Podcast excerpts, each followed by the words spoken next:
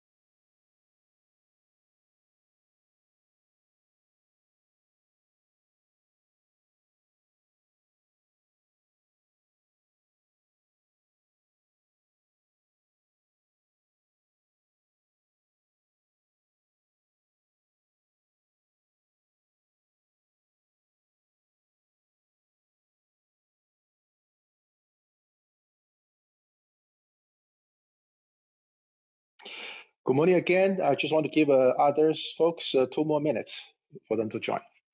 Thank you.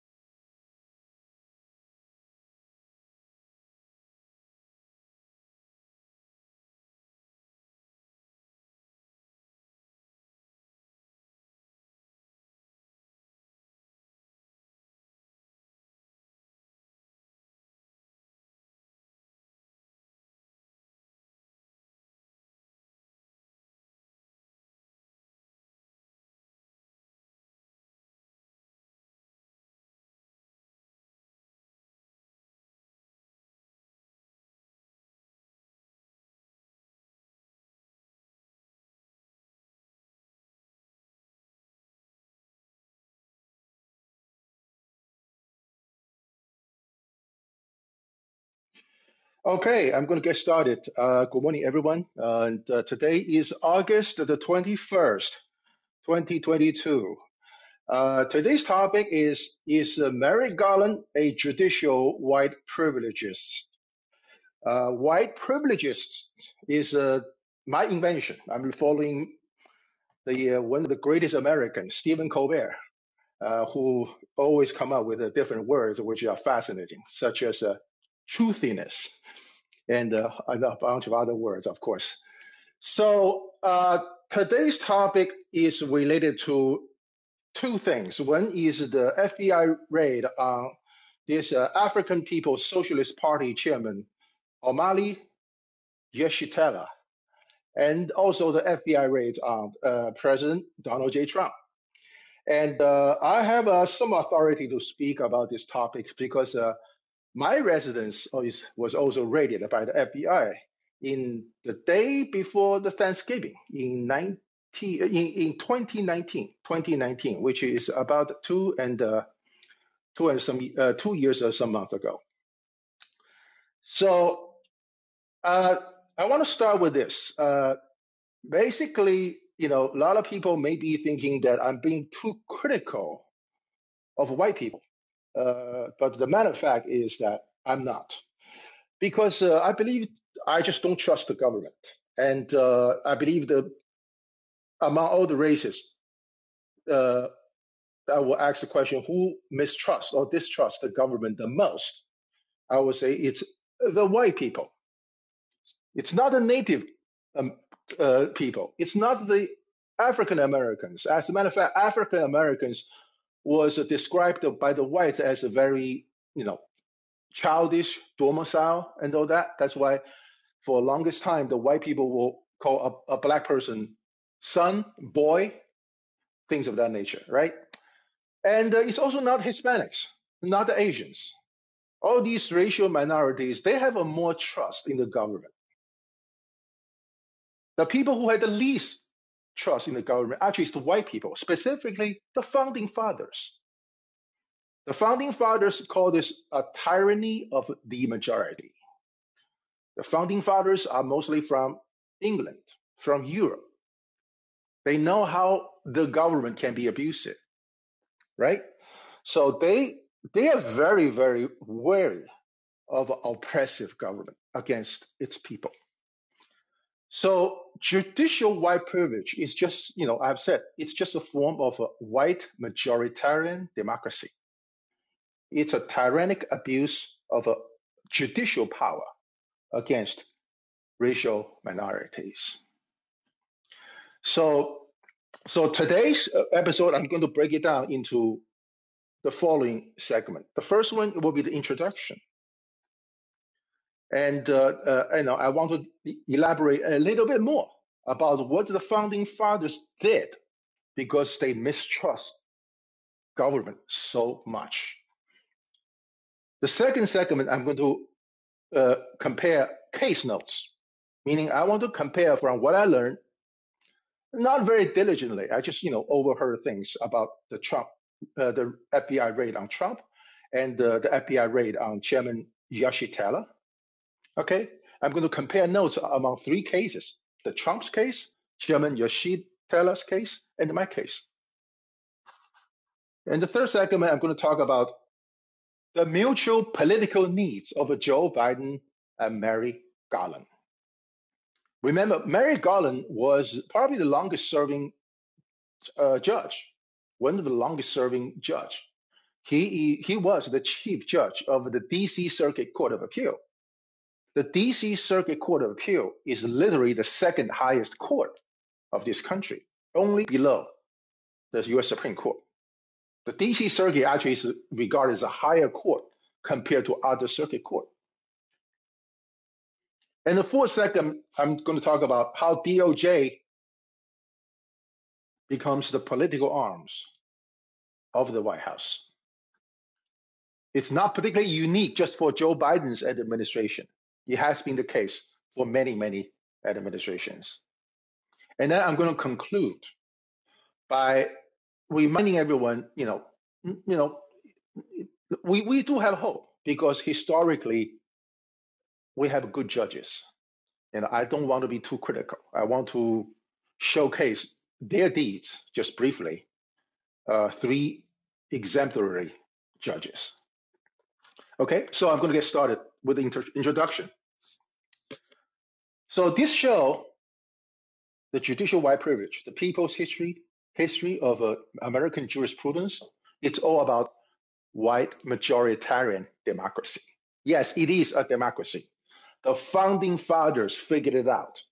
They fear so much about the, the government. They don't trust the government at all. Okay. And uh, and and and and that's why I think what I'm talking about is not that far off from what the founding fathers talking about. The only difference is is that the founding fathers have their limitations. They have not considered racial minorities as a part of the democracy they have envisioned. That's why it's totally legit for me to call the American democracy is a white majoritarian democracy.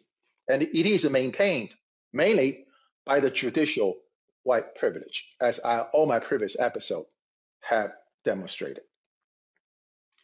So while the specific phrase, quote, tyranny of the majority, unquote, is frequently attributed to various founding fathers of the United States, only John Adams is known to have used it arguing against government by a single unicameral elected body.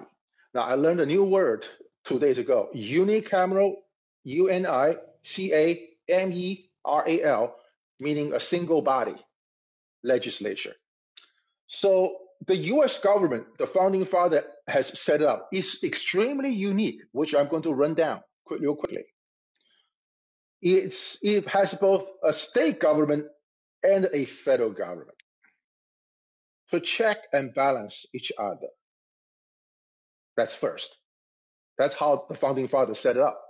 You know, you heard about state rights and all that. There's a lot of stuff uh, in the Constitution.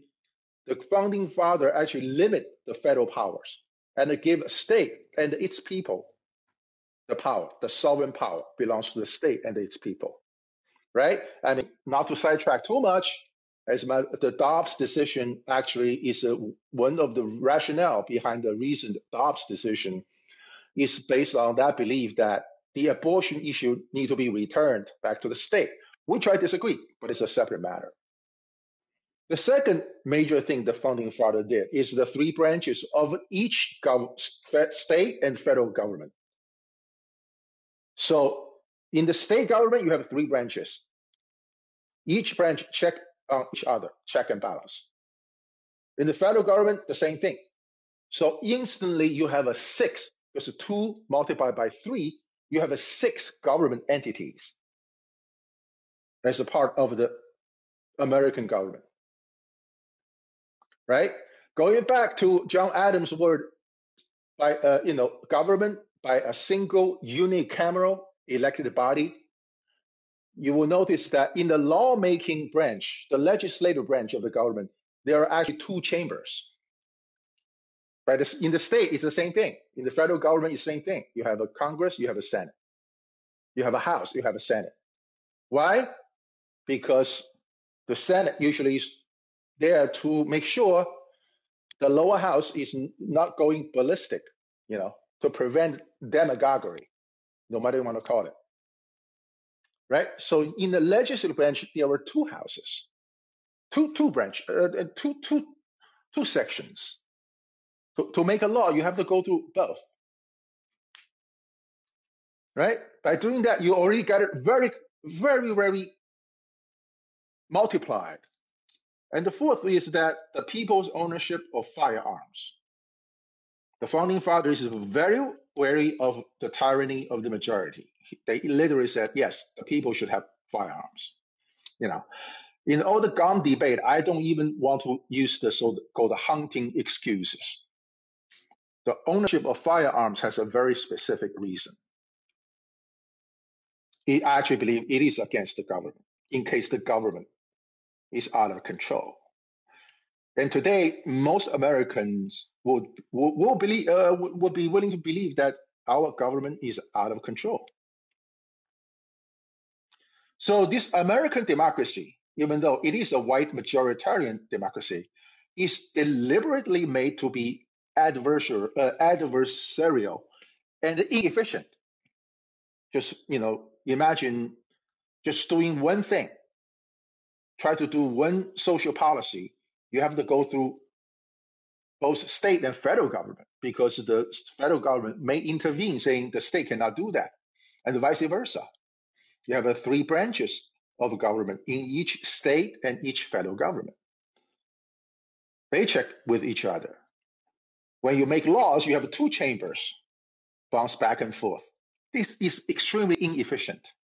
That's intended to be inefficient because the white people don't trust the white people from the very beginning in this country, right? As a matter of fact, The use of firearms, in my opinion, is what the founding fathers laid out, is a citizen's last defense of their rights and the privilege when all fails. Okay, I don't want to go back to those hunting excuses, whether you can have what kind of weapons. So that's the introduction. So I want to emphasize that the people who don't trust the government the most are white people, not the black people, not the Chinese, not the Hispanics, not the Native Americans. So now I'm going to go to the second segment, comparing case notes. Because in my prior episode, I have said, I cannot believe Merrick Garland can be this stupid or this arrogant or this political to actually conduct, to approve, as he has admitted, he personally approved the raid of Trump residents. I cannot believe he's so. Know, the only explanation I have is that he has a clear political agenda, because uh, the, to charge a departing president for espionage offenses, espionage, okay, not sexual assault, not a fraud, not inciting violence in DC, accusing him of spying for a foreign enemy state. That is a very, very bizarre and far reached allegation. So I'm going to compare case notes. First one is the chairman Yeshitela of Af- the African People's Socialist Party. His house was raided, or his office, or his uh, whatever his organization's location. He has said, based on my reading of the news, that he has never seen a search warrant. I know why, because he's black. I know as far as I know, because when I was searched, when the FBI agents have completed whatever they have to do, which takes about uh, three hours, they at least left me a copy of what they call the attachment, and also a copy of the list of properties that they, they take away, they took away from me. In that first attachment, there is one important detail that is under what which federal statutes they came to my house. That's the first thing I looked up. I googled it almost like immediately the minute the FBI left, because that is the law under which the government say you they have probable cause that you have uh, violated that federal statute. So for Chairman Yeshitela, who said she had, he has never saw a search warrant, that's a little bit concerning because at least he should be told what federal statutes he or his organization have violated. Because that's the courtesy I have received. And I'm sure that that also is the exact courtesy copy of what Trump has received. Now remember, there's a difference between me and the chairman Yoshida as compared to Trump. Because as you know, when the before the Trump residence was searched, his lawyer is already notified. They know they're coming. Trump knows they're coming. I don't know. The rate of my residence is at 5:30 ish. That's similar what they did to that guy uh, Jeffrey Clark, I believe, of the DOJ official who probably planned the insurrection or whatever. Same thing with uh, uh, this chairman Yoshida. There's no advance warning. They just show up. And it's far worse what happened to this African People's Socialist Party because uh, it was alleged that the FBI actually used a, a stun grenade, which is uh, pretty, pretty violent, in my opinion. Okay? I know the Trump camp complained that the FBI brought in machine guns outside his residence. Yeah, I think it's a little bit over the top also. It's called the militarization of domestic law enforcement. But they did the same thing with these African People's Socialist Party. Remember, all this is all of this is approved by no other than Merrick Garland who is a who was a judge. Okay, so so so so so so from what I can tell, Chairman Yeshitela is definitely considered a so-called unindicted co-conspirator because uh, what happened is that the federal government filed a charge document against a Russian who is currently in Russia about him being spreading disagreement in America among different groups on Facebook, social media. Therefore, somehow somehow there is a there, there's, there's a crime involved. And the chairman Yashida Yeshitela is considered to be affiliated with this Russian. So, so let me remind everyone that even today in National Archive, the, the, the entity, the federal entity complained about Donald Trump.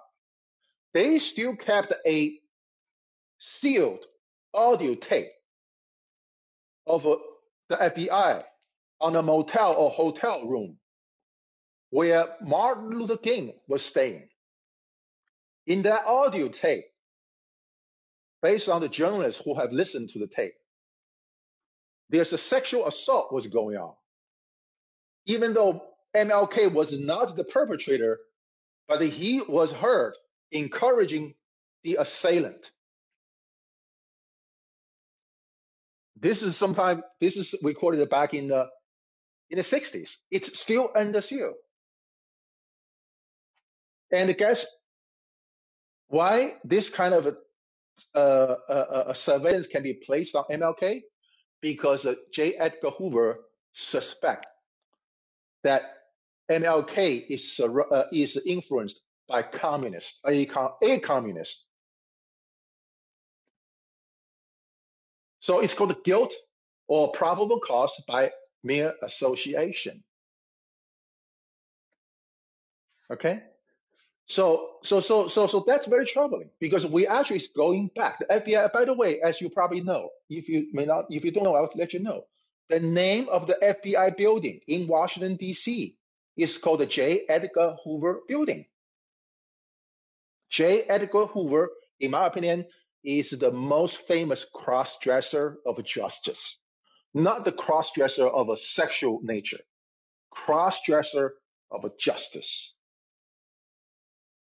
We we actually use his name to name the headquarters of the FBI, right? So that's with uh, Chairman Yeshitela. I'll tell you a little bit about my, uh, my situation real quick because my experience is not that important. Basically, the Trump organization, uh, the, the, Trump administration, come up with this uh, so-called China Initiative, right? It is a counterintelligence operation. It is a counterintelligence program, just like the COINTEL of Edgar Hoover. What basically saying that you just saying the Chinese government is uh, having a espionage campaign, both for the defense industry on the national security level, also the economic espionage level. One is called the EA Espionage Act. The other one is called the EEA Economic Espionage Act. They even come out and say 80% of Americans' personal data is at the hands of the Chinese communists. Just think about this way. J. Edgar Hoover once said, there's a 30 million communists in America. That's what he said. Has anyone verified J. Edgar Hoover's claim? Nobody, because it's a national security matter. Nobody is going to question this uh, national security state, the deep state, because you, if you ever question this national security state, you will be criticized by the mainstream media and the government that you are a traitor, you are disloyal to America. Same thing here. When the Trump organization, uh, Trump administration claimed that 80% of Americans' personal data is at the hands of Chinese communists, who author, who, who authenticate that claim? Who, who are the fact checkers? Who, who, what organization will fact check the, the, the deep state, the intelligence community? Nobody, right? So, so I, I was, I will be accused of one is that I have stolen some healthcare data for the China, for China first, but the, the, I have two statutes. The other one is, is, is ridiculous is that I, I, w- I was also accused of hacking government systems. But in the search affidavit, affidavit in support of the search warrant, there's no mentioning which government system I was hacking. Okay, so that's enough about me. Now let's come to Trump. The Trump situation is similar to mine and similar to Mr. Yeshitela. You know, it's, it's, it's, it's a total karma. It's a total chicken come home to the roost to Trump. Is that he was always being suspected of being a Russian asset, right? Because uh, the national, the deep state has always said the 2016 election is influenced by the Russians. And who is the winner of that election? Trump. Therefore, the logic by the deep, deep state is that Trump is possibly a Russian asset. So the recent search of his residence on this espionage charge is just a continuation. It's just a more escalated, escalated version of that, meaning that he literally is uh, spying for Russia. The espionage act offenses is literally saying the defendant is stealing national defense secret, nuclear secret for an enemy state that we are at war with. In other words, Trump literally can be executed if he really was spying for Russia or China or, or any other enemy state, right? It's a far more, far more serious charge. And I cannot believe Merrick Garland actually personally approved the espionage act offenses on that search warrant. He is a F judge, pretty high up judge. So as a common person, just think about it. I don't know how many spy stories you have read, real or fake, fiction or nonfiction. How much does it cost for Russia or China or another country to bribe a billionaire to be their spy? Because you know there's a payoff. There's always a financial payoff. You look up all the convicted spies in in America. You know we don't need to go west. What's the highest payout to an American spy for Russia or China? How much money they got? Think about it. Is it two hundred thousand dollars? I'll tell you. From what I read, uh, uh, my reading is pretty limited. The highest payout I have heard about is two hundred fifty thousand dollars. Because this guy, I think his name is Hansen, last name H A N S E N. I can be wrong. Two hundred fifty thousand dollars. So you are a head of the Russian spy agency, FSB or whatever it is, or the Chinese spy agency. And you're thinking, hey, I really think I can bribe Trump to be our spy. Let's get a financial budget. How much payout we need to get? Take a guess. How much money he had to come up with? Isn't that true? Trump actually let go his presidential salary of a four hundred thousand a year to some charity or whatever. Why do you want to be a spy? Just ask any spy.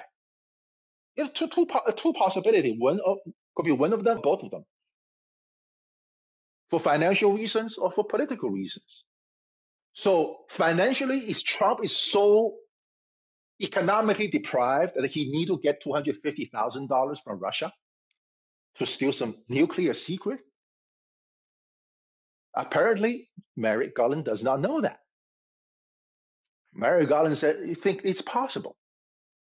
It will be another reason it's political, right?" I think uh, that famous spy who did give a nuclear secret to, to the Soviet Union, I think it's Rosenberg, the couple, uh, you know, the couple whose name's Rosenberg. They literally is giving out those. I'm, I'm pretty sure it's for the political reasons because they feel bad about the USA having the only country has the uh, atomic bomb. So are we saying Trump maybe because of his failed re-election bid in 2020, he intend to fly his Trump airplane to Russia, a defect to Russia? And while he's doing that, he's going to carry some nuclear secret with him? That is just beyond the stupidest imagination, the stupidest wet dream of Merrick Garland, right? So with that, I'm going to talk about the unsealing of the affidavit. Everything I just talked about of a Trump being accused of being a spy for an enemy state. How the court can read this and believing that? You have to put some serious words in your sworn affidavit. So now I'm going to talk a little bit, a bit again, comparing notes, my experience. Upon reading the two federal statutes by which the FBI searched my residence, I immediately asked the court to unseal the sworn affidavit by the FBI in obtaining the search warrant. My point is simple. I'm pretty sure I did not violate any of these two federal statutes. Okay? I already know. So they searched my house the day before Thanksgiving 2019. I believe I immediately filed a motion say, please unseal the search warrant and the affidavit in support of that. The court denied me. Unlike the, the, the, the judge in Florida, the judge in Florida actually asked the DOJ to read that and unseal. Of, of course, that black person, uh, Chairman Yeshitela, well, I don't know where his case is going. He's completely, you know, caught in a, in, a, in, a, in, a, in a complete surprise, for, for lack of better expression. He does not even know what under what federal statutes he was searched. In my story, actually, you know, getting funny is that when uh, about eight months later, no, actually ten months later, in October 2020, I learned that actually the FBI filed another search warrant of my Google account information. So that's when where I go to the court again saying this guy did not find anything criminal from 125 uh, pieces of electronic evidence they seized, they seized from my house. They cannot find anything that I, anything wrong I did. So now they are looking for my Google account information. So I asked the court, now can I get the first search warrant and the affidavit in support of the search first search warrant and sealed? Guess what? Like I always said, I'm you know this show is is all about the judicial white privilege. The court actually being the the instigator of a racial oppression. The court actually denied me once again.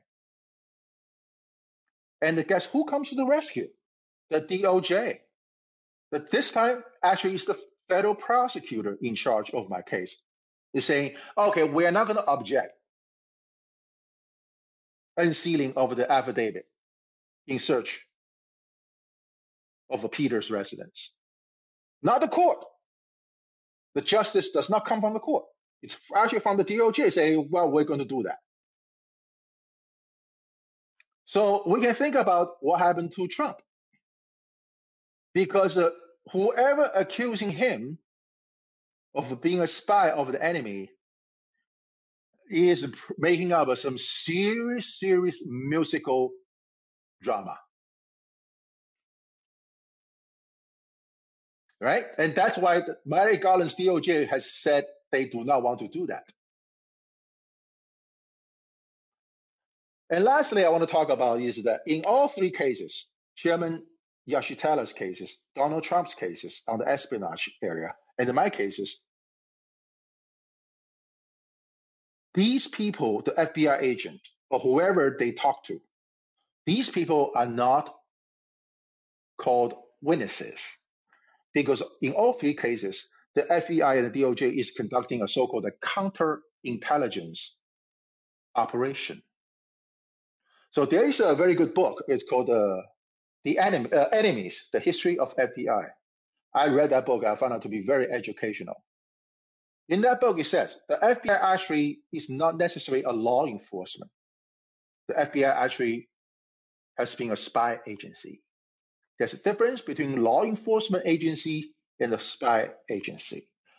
A law enforcement agency usually is a reactive entity, meaning a murder has to happen, a sexual assault has to happen, a property crime has to happen, and then the law enforcement will arrive and then investigate and interview the witnesses. A spy agency is like a, a, a, a, a war, an agency at war. The people who is working with the spy agency, for example, the Christopher Steele, the famous Steele dossier, uh, the Russia investigation, these people, whoever reported me to the FBI, these are not called witnesses. They are called counterintelligence assets. A counterintelligence assets can lie to whatever extent they feel like. They bear no legal consequences. So whoever lied, being the FBI agent or the so-called uh, counterintelligence assets, said about Donald Trump being a spy, stealing a nuclear secret, that person's identity can be hidden forever.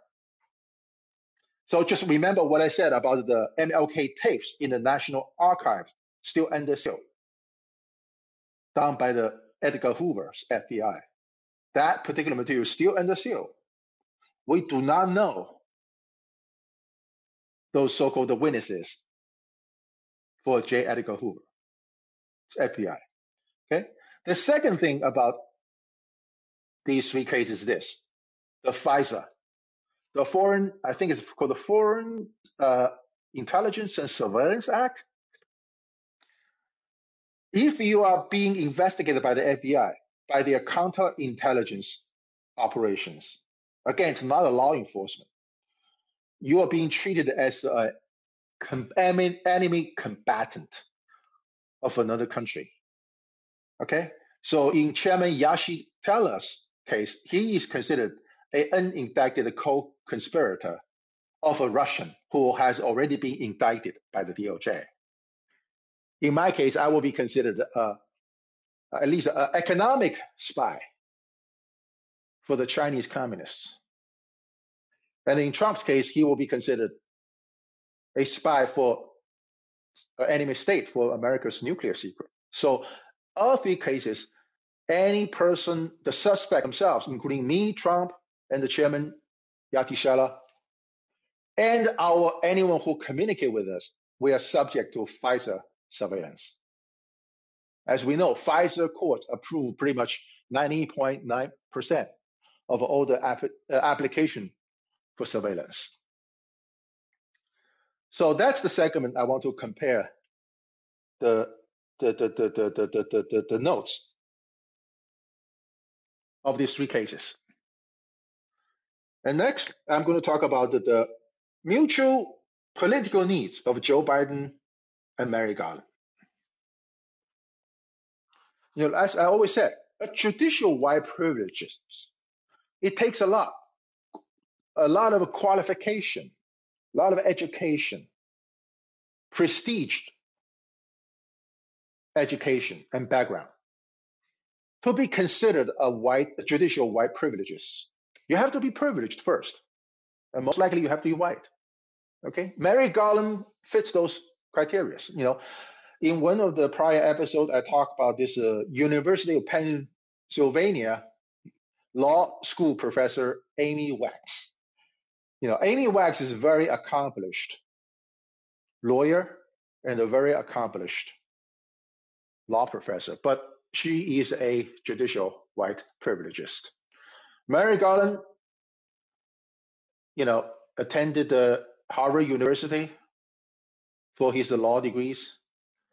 He also has been a federal prosecutor, just like uh, Amy Wax, before he was named to be the federal judge by President Clinton in 1997, and he has been serving as the chief judge of the DC Circuit Court since 2013.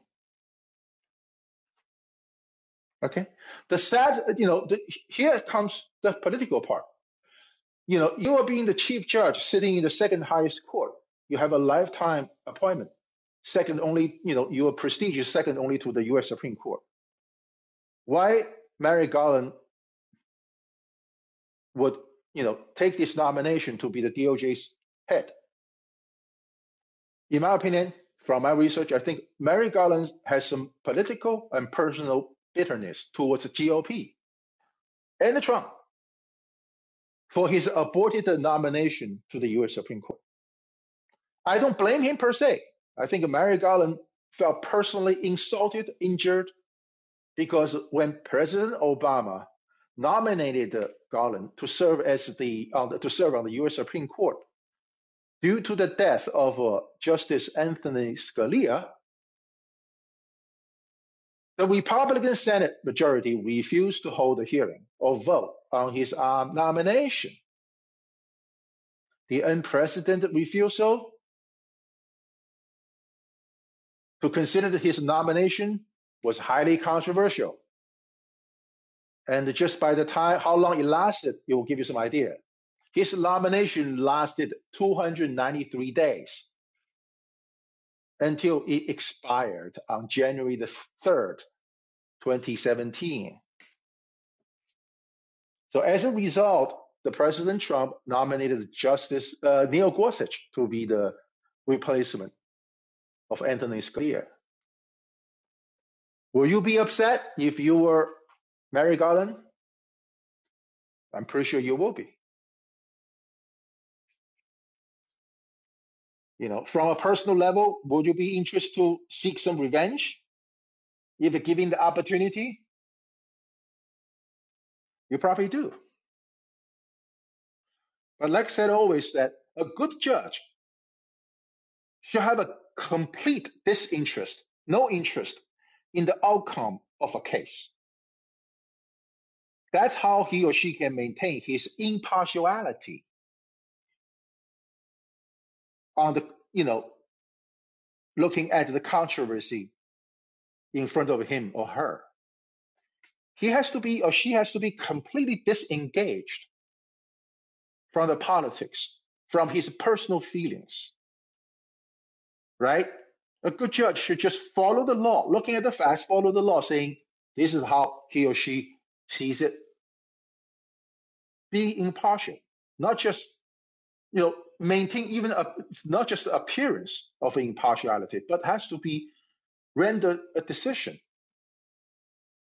according to the law with impartiality. So Merrick Garland definitely is injured by GOP. I'm pretty sure he resented GOP. He resented Donald Trump because Trump is pretty active during his uh, 2016 election campaign about the U.S. Supreme Court, and the GOP is clearly follow candidate Trump's lead in that regard. So Trump, Garland has every reason to hate him. So President Joe Biden also, uh, President Joe Biden nominated Garland as the Attorney General in January 2021. Joe Biden has his own political and personal needs. Remember, Joe Biden has been the chairman of the Judiciary Committee for almost 30 some years. He's been on that committee for, for the, his entire political life. I'm pretty sure he is politically, sav- politically savvy enough to have a, a judicial halo, a ring of approval around his head when he announce and execute different federal policies, national policies, that being COVID, that being foreign policy, that being anything else. So Joe Biden do have, you know, as his own career shows that being associated with the Senate Judicial Judiciary Committee, he would love to have a judicial bless, blessing in the law enforcement, in the executive branch of the government. Therefore, it's very natural for Joe Biden to ask for Merrick Garland to come out, to come out of the bench from the second high, highest court and be his attorney general. Because uh, Merrick Garland is, you know, is, is a heavyweight. You know, James Comey, as we all know, he's a lightweight. I don't think uh, I don't think Comey has been a prosecutor. I could be wrong, but Comey has never been a judge. That is that's for sure. Comey has never been a federal judge or even an appeal court judge. Merrick Garland is a heavyweight. Of course, Joe Biden also have a personal needs. That's his beloved son, Hunter Biden. Right? Hunter Biden. There's a saying, I'm pretty sure, in the Western civilization and in the Asian civilization is called a like father, like son. Right? So we have seen quite a bit of uh, how Hunter Biden as a human being really is. Does that bode well with Joe Biden? Probably not. It, it looked even worse in front of the law, by the book of the laws. When you talk about cocaine possession, prostitution, peddling influence, or most important, tax evasion, bad stuff. And so President Joe Biden can use some personal favor. So just remember this, time wise. The FBI raided my residence in November of 2019, probably a week or two weeks after this informant reported me to the FBI. The FBI was off in the same year, I believe it's in in the summer. The FBI was offered Hunter Biden's laptop by this Wilmington, Delaware's laptop repair shop owner. The FBI has no interest of Hunter Biden's laptop. The FBI has all the interest in my computers. The FBI has all the interest with Donald Trump's computers, probably, but not Hunter Biden's. Think of that way.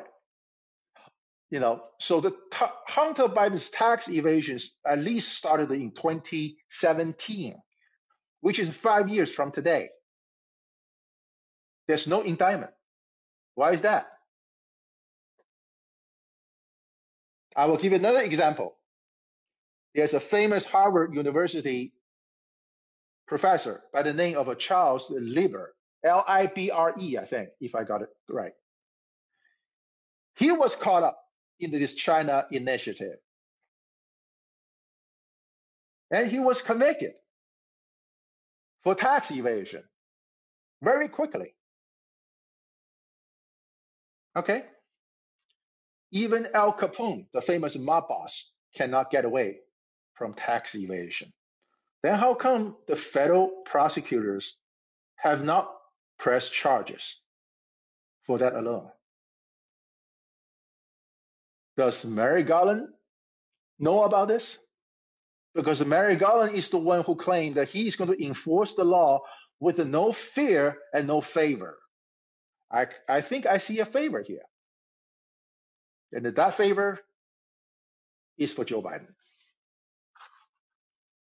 So with that, I'm going to jump to the next segment. It's about DOJ becoming the political arm of the White House. Again, I want to emphasize that I don't mean just the Joe Biden's administration. I'm talking about there's so many other administrations where the DOJ actually is the is the protector of the White House when the White House actually is breaking the law. Okay, so I want to quickly because I, this today's episode is about Merrick Garland, whether he is a judicial white privilegist or not. So I'm going to use Joe uh, uh, uh, uh Merrick Garland's cases as example. Here comes another one: the school board situation.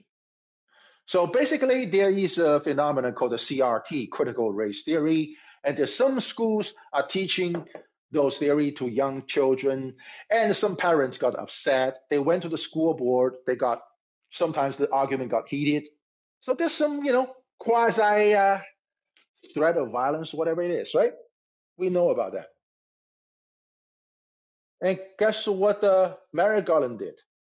I think Merrick Garland sent some kind of a memo to the FBI offices to get involved. Remember, again, Merrick Garland was a judge. He should be the most knowledgeable person about the Constitution, about how the, how the government works and all that. The school board controversies, violent or not, which I don't think there's a lot of violence, out of this uh, critical race theory, has nothing to do with the federal government. It's a board meeting. If there's a violence, there's a local police to deal with any kind of violence. It can be a school board. It can be a board of a golf club. It can be a board meeting of a large organized uh, uh, corporation.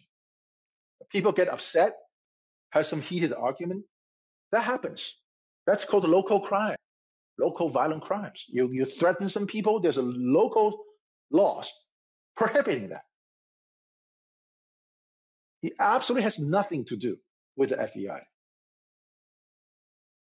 But why Merrick Garland, as a judge, will personally send a memo to the, all the FBI field offices and the office of the uh, DOJ federal prosecutor saying, pay attention to that. When legally there's no legal basis for the federal law enforcement to get involved. Does the Judge Merrick Garland forgot about the laws now? Now he becomes Attorney General? Now he is just serving the political needs of Joe Biden. I talked quite a bit about the about the what's this guy uh, uh, uh, uh, uh, Hunter Biden quite a bit earlier, so I will skip that. It's just another example. The DOJ is the protective arm of the White House. So you know, I want to repeat the espionage investigation again on Trump. It, you know, I I'm not a fan of Trump either. Okay, just make make sure. You know, Trump's FBI searched my residence. You know, I want the FBI paid for it. So I'm not a fan of Trump either. But this espionage investigation against Trump is almost like an indicator that now the January 6th investigation has become a weak case against Donald Trump, which I disagree, by the way. I thought that the January 6th Trump has a role in it. There is a this a minimum, uh, you know, if you don't want to call it insurrection, it's definitely a disorderly conduct against a sacred branch of the government under the direction of the head of another branch of the government. Remember, the founding father has set up this three branch of government. So if one branch of the government, in this case, the president, say, let's go and attack the Congress so that they can, so that they cannot certify a quote fraudulent unquote election. If Trump did that as a president of the United States, is that at least a common law offense of a disorderly conduct? I would say yes. And it happened in Washington, D.C. I'm pretty sure you can find a jury to convict Trump of a disorderly conduct. That may not, you know, that conviction may not even impact Trump's uh, eligibility to run for the president in 2024 because uh, historically there is a convicted uh, person uh, running for president. I think he's a socialist party head of the socialist party or, so, or something. Okay, but the bottom line is this: for someone so experienced, so privileged in law, so well, educated, Harvard educated and a judge in DC, by the way. And for Merrick Garland, you can actually come up with this espionage inve- probable cause against Trump. You gotta be kidding me. In fact, I'm pretty sure Merrick Garland is running the DOJ just like the political arm of the White House. So with that said, I'm going to conclude a little bit. You know, I don't want to. First of all, you know, I want to, you know, just say that Merrick Garland is a political hack. I don't blame him too much for the reasons that I have, as I have said, the Dobbs decision shows once again, the Dobbs decision by the U.S. Supreme Court shows once again, the Supreme Court justices are sometimes political hacks. They don't follow the law. They actually follow their religious belief or their political inclination instead. It's that. When the court is not following the law, when the court is not following the Constitution, it's chaos. That is what's happening today. So if I, you know, as I define it, a judicial white privilegist will knowingly abuses the law to advance his or her political or personal agenda. Now, If that's the definition, yes, Merrick Garland is a judicial white privilegist. That's what a lot of judges did, especially white judges did in the entire history of the United States. Their ruling when a party is a racial minority is always in favor of the white party. All my past episode has touched base on quite a number of cases, right? So, so that's pretty clear. So now I'm going to conclude with some hope because I do find there's a, you know three good judges. In my opinion, what they did is just very encouraging. Because very unfortunately, that these kind of judges are quiet type of judges. They don't have a loud mouth. They don't get on the CNN. They don't write papers for law review, Harvard law reviews and all that. They just quietly sit in their chamber, do their thing, right? So, you know, as far as I learned, you know, these three judges are pretty extraordinary. First one, the Mexican judge. If you remember, Trump during his 2016 election has a case in front of a judge whose name is uh, Gonzalo Curiel, Q-U-R-E, Q-U-R-I-E-L. I think it's about Trump University, but anyway, Trump is a defendant. Trump's being sued by many, many people, so this is one of his case. So Trump openly accused this, he called a Mexican judge as a biased judge because Trump said, because I, Trump, I want to build a wall and then Mexico is going to pay for it. Therefore, this so-called Mexican judge is going to be biased against him, Trump. But as it turns out, actually, this judge issued a ruling in favor of Donald Trump.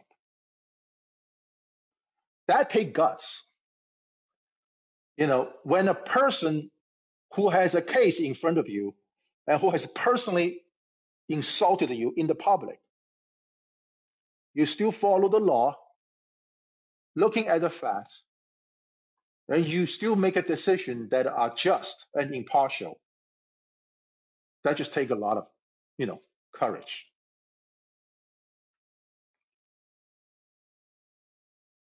And the second, the second judge I know of, oh, gee, I now I lost. Oh, this this judge. Not a lot of people talk about him, which I think is a shame. Yeah, this judge is a Frank Johnson. Frank M as in Mary Johnson Jr. This uh, Judge Johnson is in Middle District of Alabama. I did not know this. It's pretty interesting. Is that there is a, a, a area in Alabama which is totally against the segregationist and totally against the, this mistreatment of African Americans. And this Judge Frank M. Johnson was the one who approved one of the marches by MLK. I think it's a Selma march to Selma. And because, uh, as you can imagine, the local law enforcement did try to put an injunction on these uh, public protests organized by MLK and his people. But this federal judge back then in the 60s firmly uphold the First Amendment rights of these African American activists and other uh, activists from of other races to do those marches. He actually received repeated death threats because of his rulings. Not a lot of people talk about him, which I think is extraordinary. And the, the, the third judge I want to talk about is uh, another federal judge. His name is uh, Murray Schwartz, S H, sorry, S C H W A R T Z. And he is a January 10th, 1978 UPI News report. Wilmington, Delaware, January 8th. Federal Judge Murray Schwartz issued a desegregation plan today affecting three quarters of Delaware's public school students, ordering Wilmington students bused to the suburbs for nine years and white suburban pupils, uh, pupils bused to the city for three years. Now, you may not know this. There's a famous case called the Brown versus Board of Education. It's actually a combination of five different cases, and one of them is from Delaware. So back in the Brown versus Board of Education, the school desegregation is already a hot topic issue. And I think Brown versus Board of Education is in 1954. You add 22 years or 24 years later in 1978, there's another desegregation order issued by a federal court to force integration. What happened in those 20 years? Now, just a little tease here. In my opinion, actually, uh, Brown versus board education is not a great decision at all, which I'm going to have a separate episode. There has been an ongoing battle about school integration. About you know, the, the major thing is the, the tremendous educational gaps between the African Americans versus the white populations, right? So you literally it's 24 years after the Brown versus Board of Education decision. A Delaware federal judge had to issue a forced integration order. And guess who? A famous person is against the school desegregation in 1978. Take a wildest guess. And the answer is very easy. That person who opposed Delaware's school desegregation is Joe Biden. So with that said, I just want to conclude, as my show is always want to talk about is this. The laws in this country are tools for the politicians. Okay? It is a tool for this so-called white majoritarian democracy.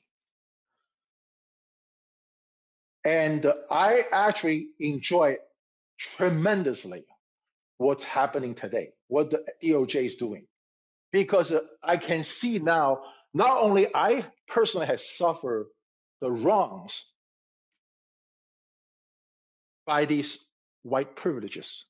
Now, actually, the white people in fact, the most powerful white people, Donald J. Trump, is also suffering from the white privilege. So, so that is uh, what I want to talk about today. So I'm going to invite Gabriel, see whether he want to talk about had any comments or feedback.